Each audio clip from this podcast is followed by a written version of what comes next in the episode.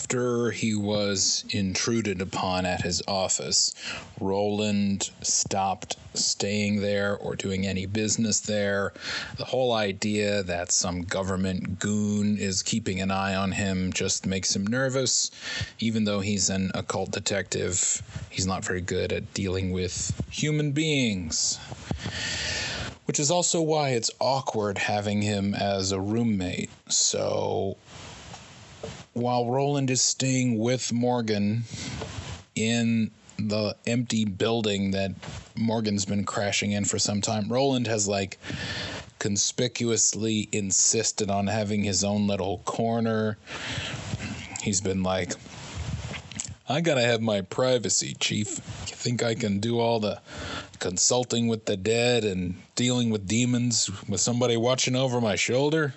You got a lot to learn, bucko and other such uh, protestations.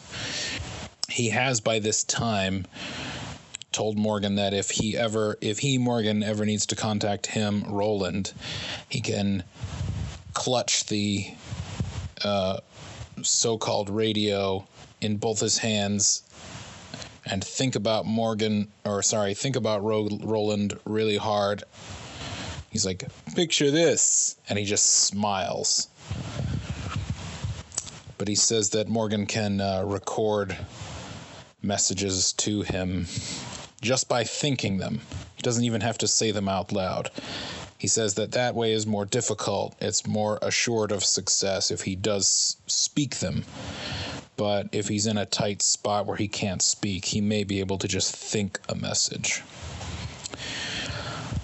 So, because you said something about this in your message, I'm just going to assume Morgan does something like that. Maybe even while he's talking to the sailor, he's holding this radio thing and just thinking about Roland, about his like sarcastic grin face.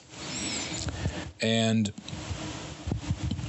by the end of the uh, of his side of the conversation, the the drowned sailor has moved back a bit to study him, and in that space between the two of them, Roland suddenly just sort of falls through as if somebody shoved him from the side, and he just sort of like skids to a halt and then face plants on the deck.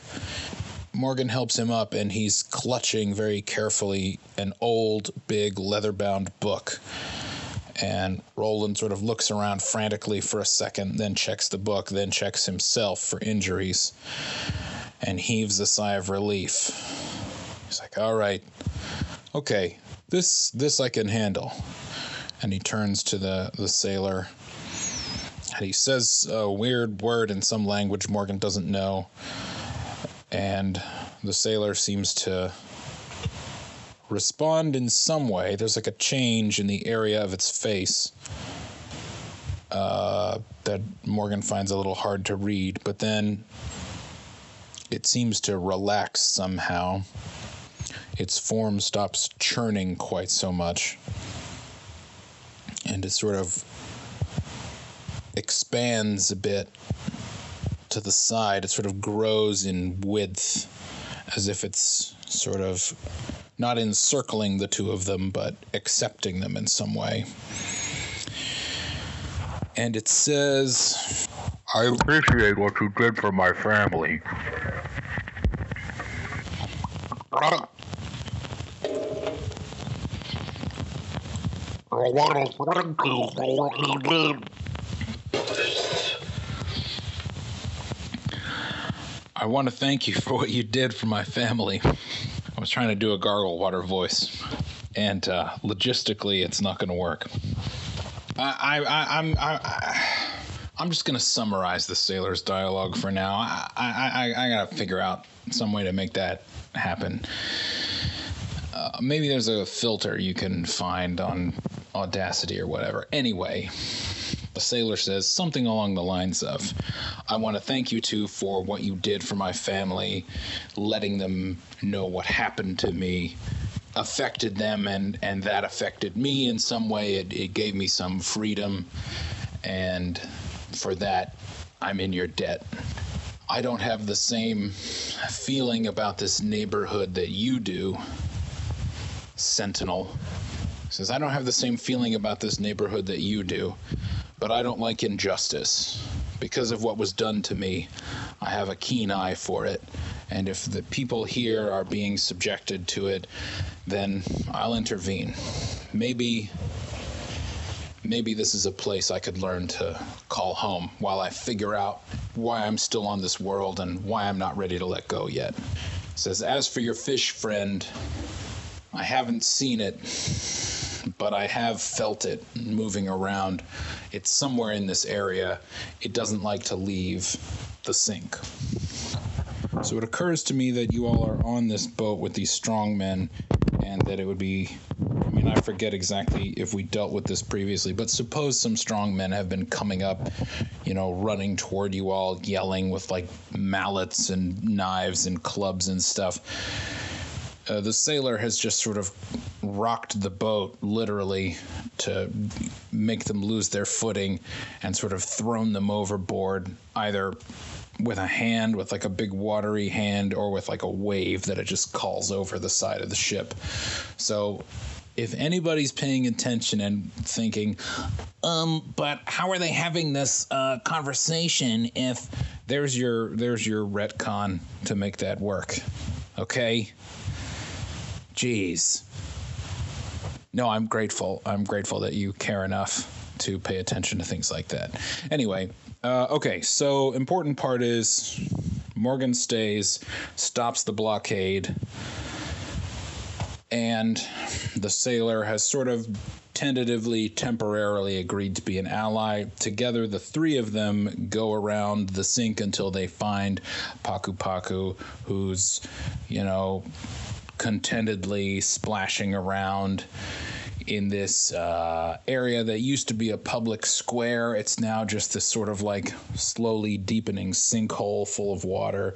And it's making like weird water jets come up out of the surface and make little fountains, little arcs. It's basically playing uh, with its equivalent of Play Doh, just sort of throwing water up into the air into weird shapes.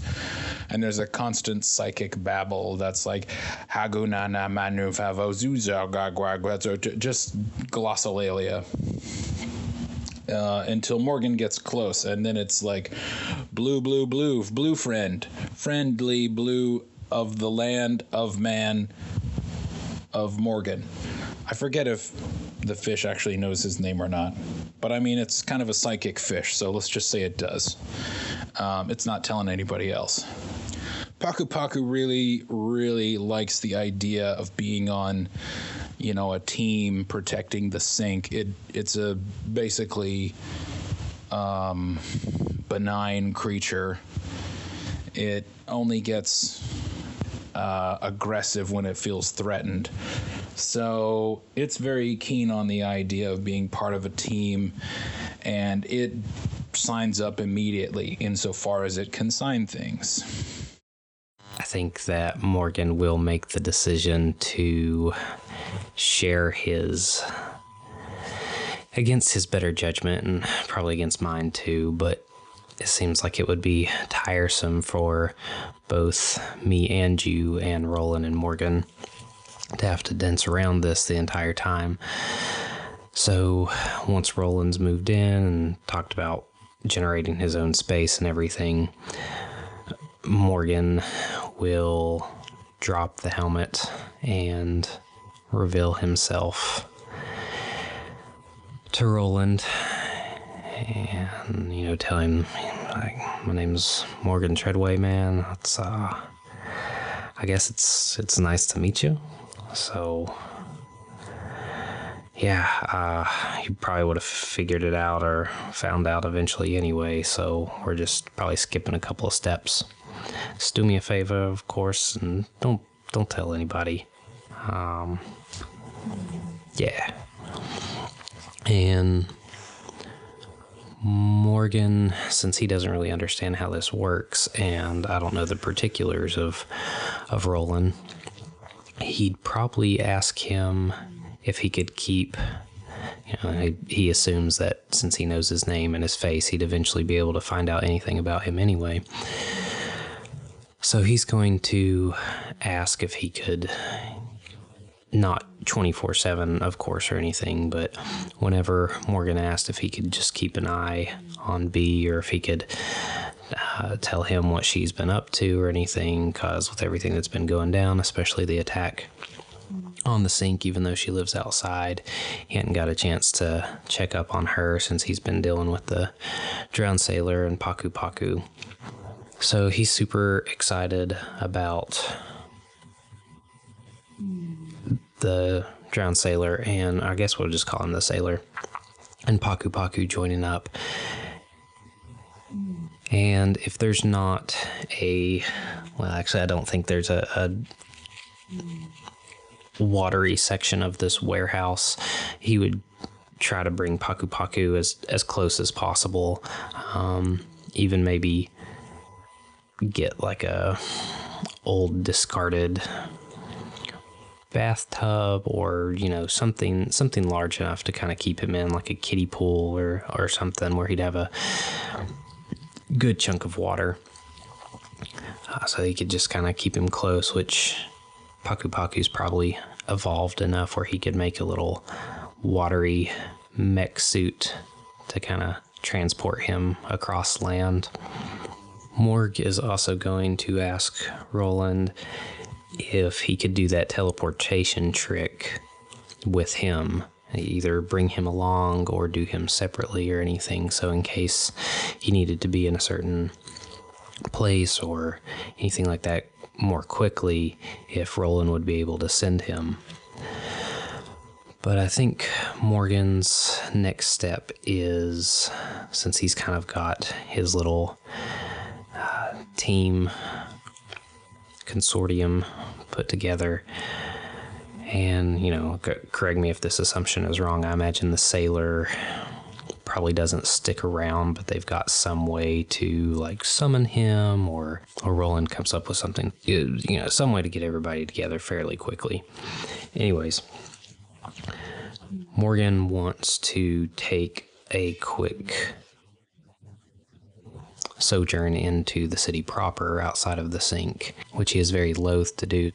And he wants to try to find Brian Gillens, which he had thought about doing earlier because it seems like he's the only one that really can hold a, a true account when it comes to Morgan. So he wants to kind of find him and offer him the chance to interview people at the sink and you know other people involved and kind of give his side of the story but he he warns him beforehand if and when he's able to find him that this could be you know incredibly dangerous. The sept could come after him or possibly the technocrats. Like this is really his decision but he's going to make it make him the the offer for you know an exclusive as it were